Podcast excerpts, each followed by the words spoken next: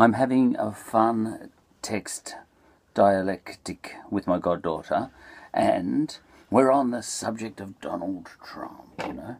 Um, the my dialectics and these YouTube episodes and my podcast episodes before this are not really guided by what I feel like talking about. Uh, they are dictated by whatever comes across my desk. You know, I don't decide what to talk about in um, these YouTube episodes. Other people decide for me. You know, they it's all incoming. They give me ideas. You know, if somebody is going, if sends me tomorrow sends me a text uh, giving an opinion on Mickey Mouse, I'll make a, an episode about Mickey Mouse. You know. But uh, my goddaughter has sent me texts about Donald Trump. Look, she's interested in Donald Trump, and he's a matter of cu- curiosity, if nothing else. There's, there's no doubt about that, you know. And uh, we set up a little, oh, I've set up a little scenario in um, our texts just now. There's too many texts to go through, uh, in which, let's imagine, because it's all about executive orders at the moment. He's signing a lot of executive orders. Well, he has been signing quite a lot of those right through his presidency. I'm not sure that our Governor-General has signed many in, in our entire one hundred twenty year history here in Australia. Uh, it's a different system, but, you know, I think the Governor-General really has only done one thing in one hundred twenty years, you know, and I think that's fantastic, you know. But Donald Trump signs a lot of these executive orders. I've chatted about that before, and he's absolutely allowed to. And my goddaughter made that point. It's not against the rules, you know. And, and you know, in the same way, I suggested back that it's not against the rules for Doctor Abiy, uh, the uh, Prime Minister of Ethiopia, to keep Ethiopia in a permanent state of emergency and hand himself extra powers. It's not against the rules, it's in there. Uh, all you need to have is an emergency, and Ethiopia is in a constant state of emergency, arguably. See, it only has to be arguably. It doesn't have to be true.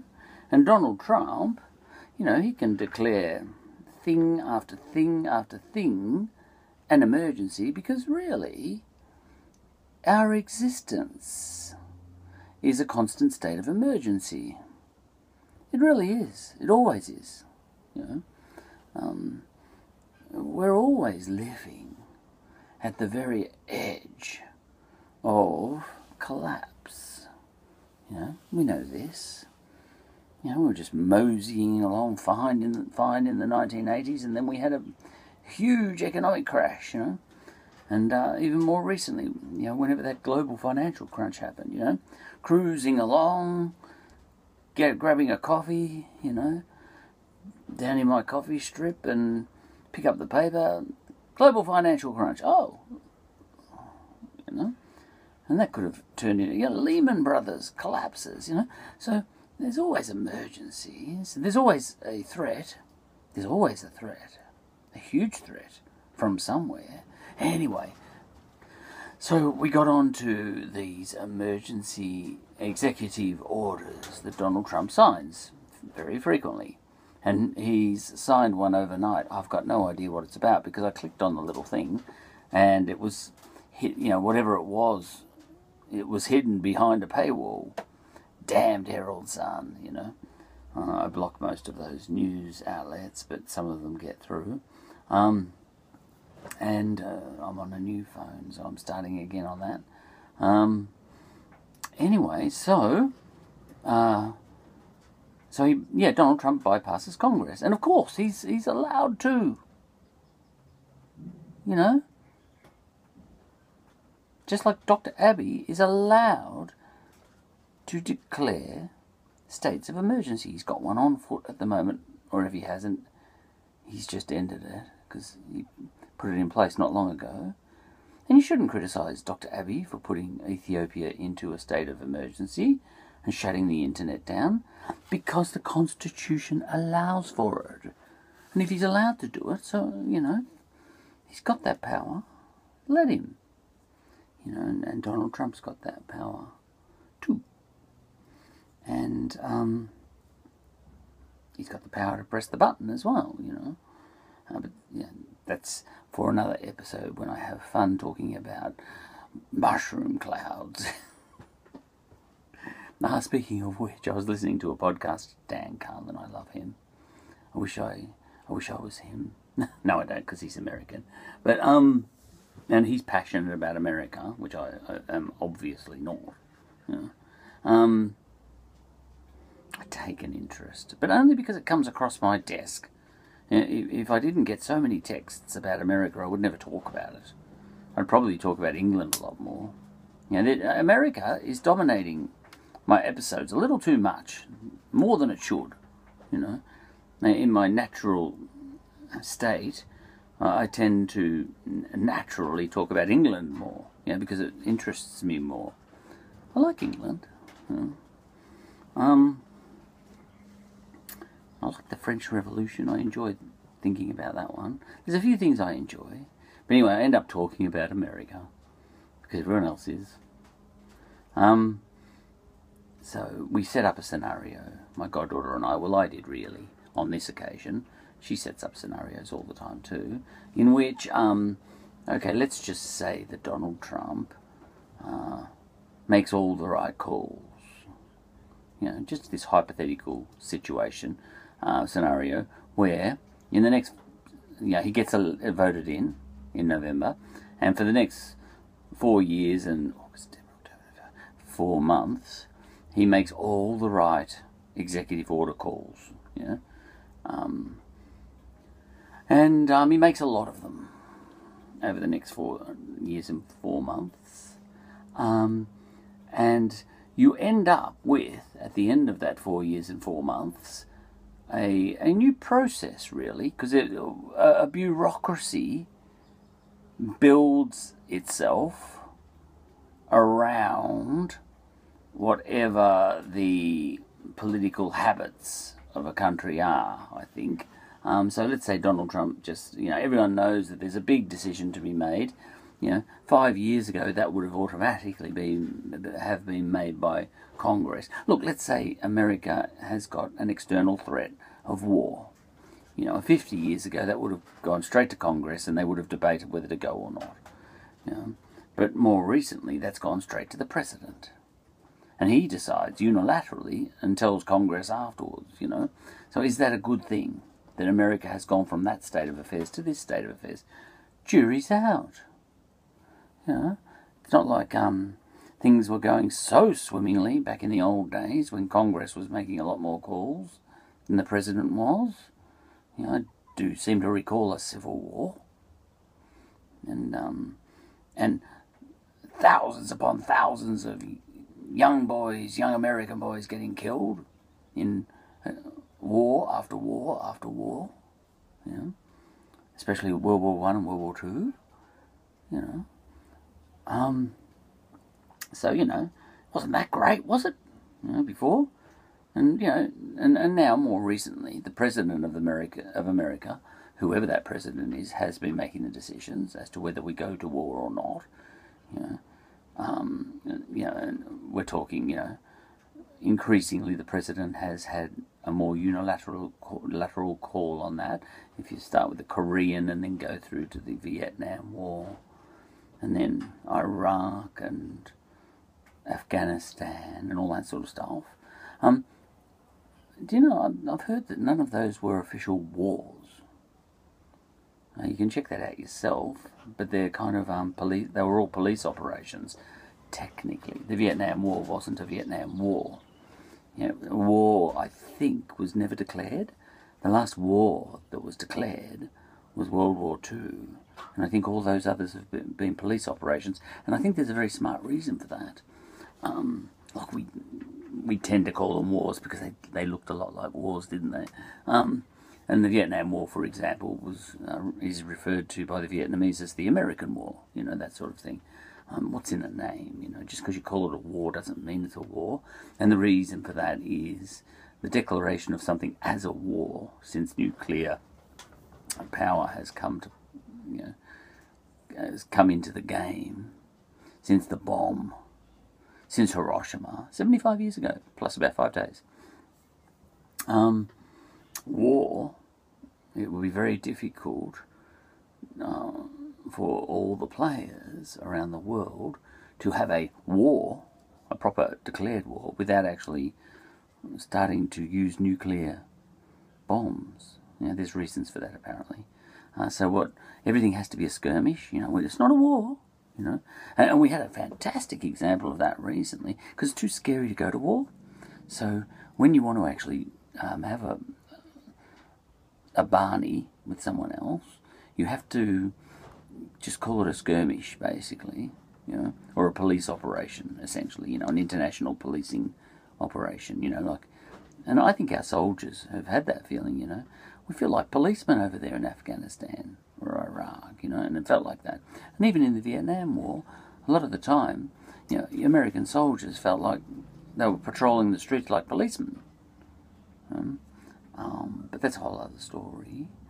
Um, so, um, anyway, so it's come to pass, yes, that presidents in America, well, not only they, do they get to declare war, but, well, increasingly, they get to make all sorts of other decisions that used to be made by Congress. Now, as to whether that's a good idea or a bad idea, the jury's out. You know, that's the dialectic we're having at, on, at the moment. You know, who makes the better decisions? The president, a single person, you know, or a Congress? You know, one fool or one hundred fifty fools, you know? Does a committee always get it right? Well, no. You know, sometimes one person does get it, make come up with a better result. You know, get a committee to write a Mozart symphony, and it'll be nowhere near as good as a Mozart symphony. You know, so there's that. Um, anyway, so we got that scenario going, where we said, look, let's imagine Donald Trump is making all the right calls, counterintuitively. You know, and I happen to think that he was, um, even though it was counterintuitive, he seemed to be saying all the wrong things and doing the exact opposite um, of what common sense would dictate. This is before the coronavirus came along, COVID nineteen. Um, but he, you know, I think, um, I think, very strangely, it was working. You know, like he just picked up the phone to, you know, Baby Pig. Sorry, I shouldn't say that. Um, what's his name? Kim Jong Un. Look at that, right? Kim Jong Un. Over in North Korea, and um, and uh, president after president after president before that couldn't even talk to him, and Donald Trump got elected, voted in, you know, and he would have been briefed, you know. Well, we've got this very, you know, a, a difficult standoff happening with North Korea. The important thing is never to um, be seen to be uh, talking to Kim Jong Un because it's all delicate diplomacy and all that sort of stuff, you know. And then Donald Trump went, really? All right. Shh. Kimmy, how's things? They just picked up the phone. It was unbelievable. And I thought, nuclear bomb coming? And we all waited. And no bombs came. And Donald Trump said, I thought you said it was really hard, you know, this business, being a president. Got any other decisions I can make? Yeah? Um, anyway, and he, and he has been making those sorts of decisions ever since. You know, blah, blah, blah, we got a problem in, you know, Minnesota, you know, Minneapolis, sorry, um, you know, Black Lives Matter. Really? Yeah, but it's delicate, you know, let the governor take care of it. Um, it's all, there's a lot of things going on all the way back to slavery, racism, all sorts of things. Um, so, you know, and even back to ancient Roman times, you try not to send the army onto the streets in your own country and all that sort of stuff. It's hugely delicate. Um, you know, you've, we can't, you know, um, rock the system. Um, just let the governor take care of it and the police will be in there. And uh, Donald Trump said, really? Minneapolis? I like Minneapolis. Send the army in. The National Guard, you know. Am I in charge of those guys? Oh, yeah. Well, all right, send them in. You know, they'll sort it out. And he sent them in. It's terrible, it's fantastic, you know. Um, so this is Donald Trump, you know, his style. And, and this appeals to a lot of people. And if you're anti-Donald Trump, you should, you know, you should be not, yeah, don't, you know, I don't know whether it's um, having the right effect to get onto um, social media and make memes about what a farce all this is, you know, or, or maybe you feel so impotent that that's all you can do, you know, because you feel powerful on social media when you poke fun at every decision Donald Trump makes, and, you know, you make all these terribly witty little posts and memes, um, and, but the effect of all of those is it just makes him stronger, you know, because they're a bit obvious, you know, what, all these little witty gags. You know, I can almost guess, you know, because there's a pattern to them, you know. If Donald Trump makes some sort of pronouncement like he did, I think, yesterday or the day before, this China flu, you know, oh, ha, ha, roll out all the memes. He's calling it China flu, you know, all that sort of stuff, you know. Make a lot of jokes about that, you know, what an idiot calling it the China flu. He's just trying to cause trouble, blah, blah. Is he Irish instead of Scottish? And all these sorts of things. You sort of think, you know, low grade, witty, you know.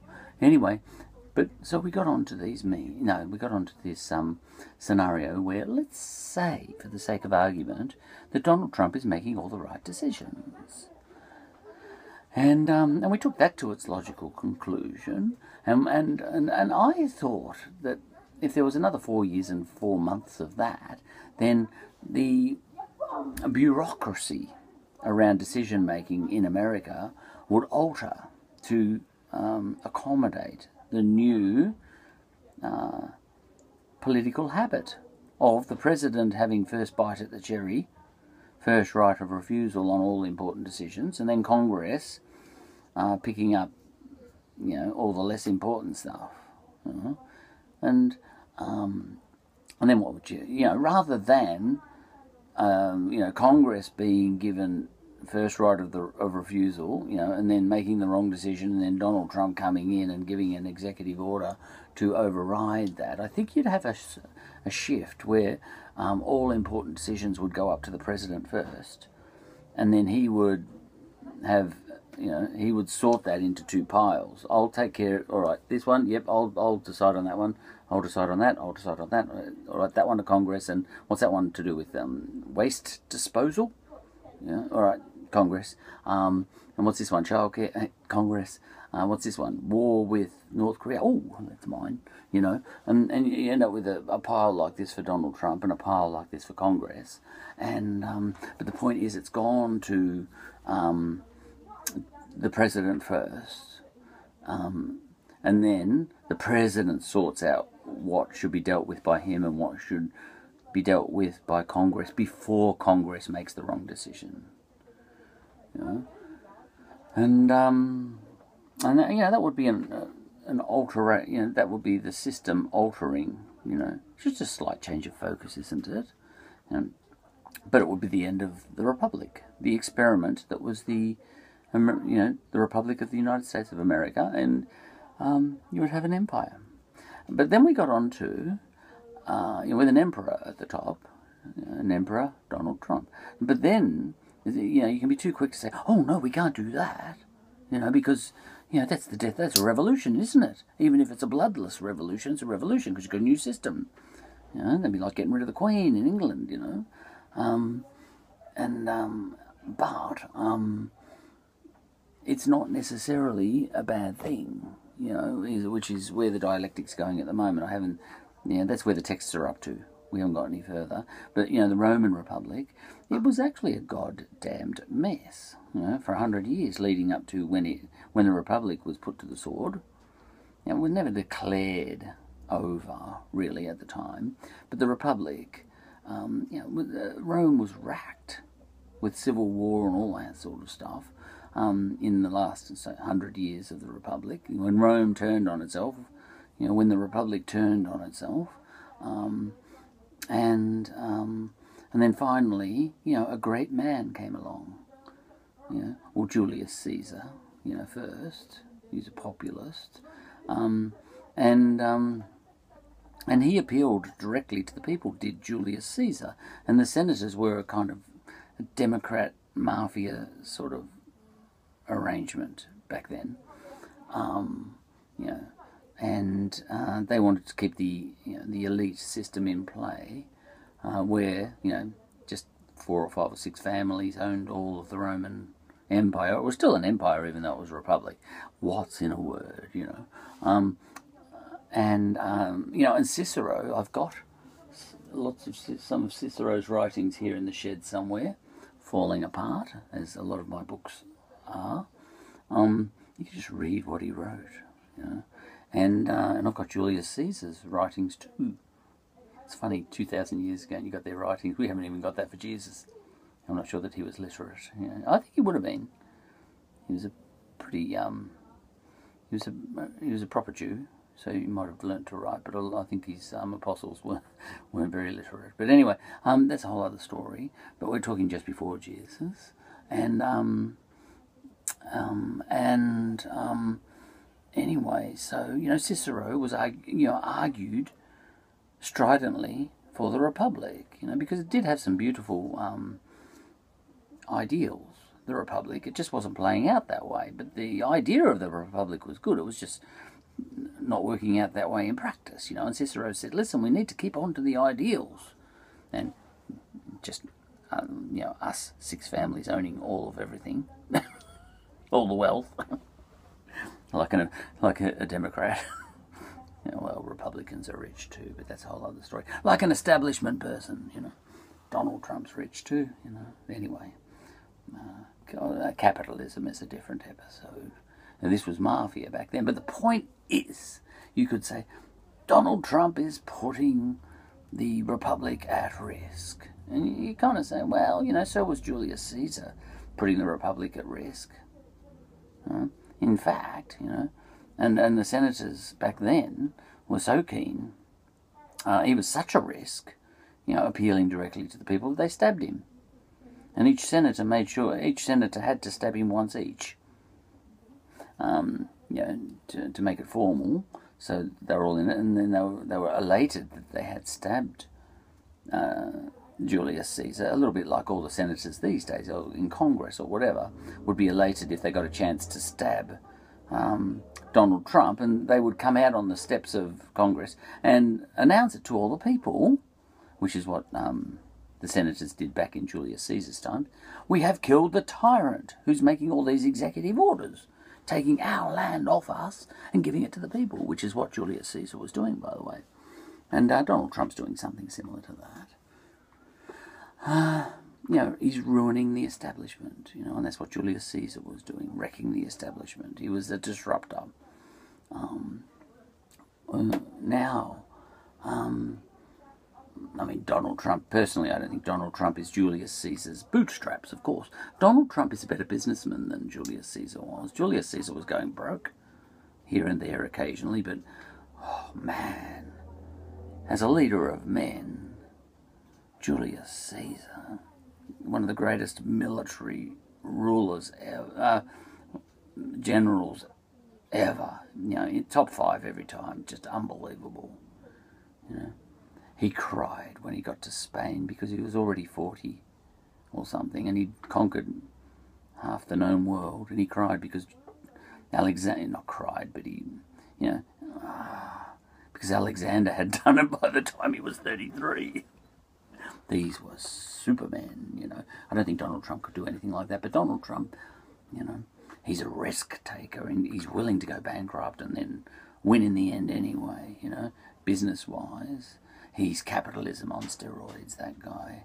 Um, anyway, so, you know, the argument then becomes not whether it's right or wrong um, for Donald Trump to be signing so many executive orders and, in that sense, Um, damaging the Republic, you know, damaging the salt and pepper shaker um, and sugar, sugar bowl system, the delicate balance between the different powers in America, you know, the judiciary and the executive and Congress, you know, if he's um, damaging that and putting the Republic to the sword by signing too many executive orders, he's allowed to sign them.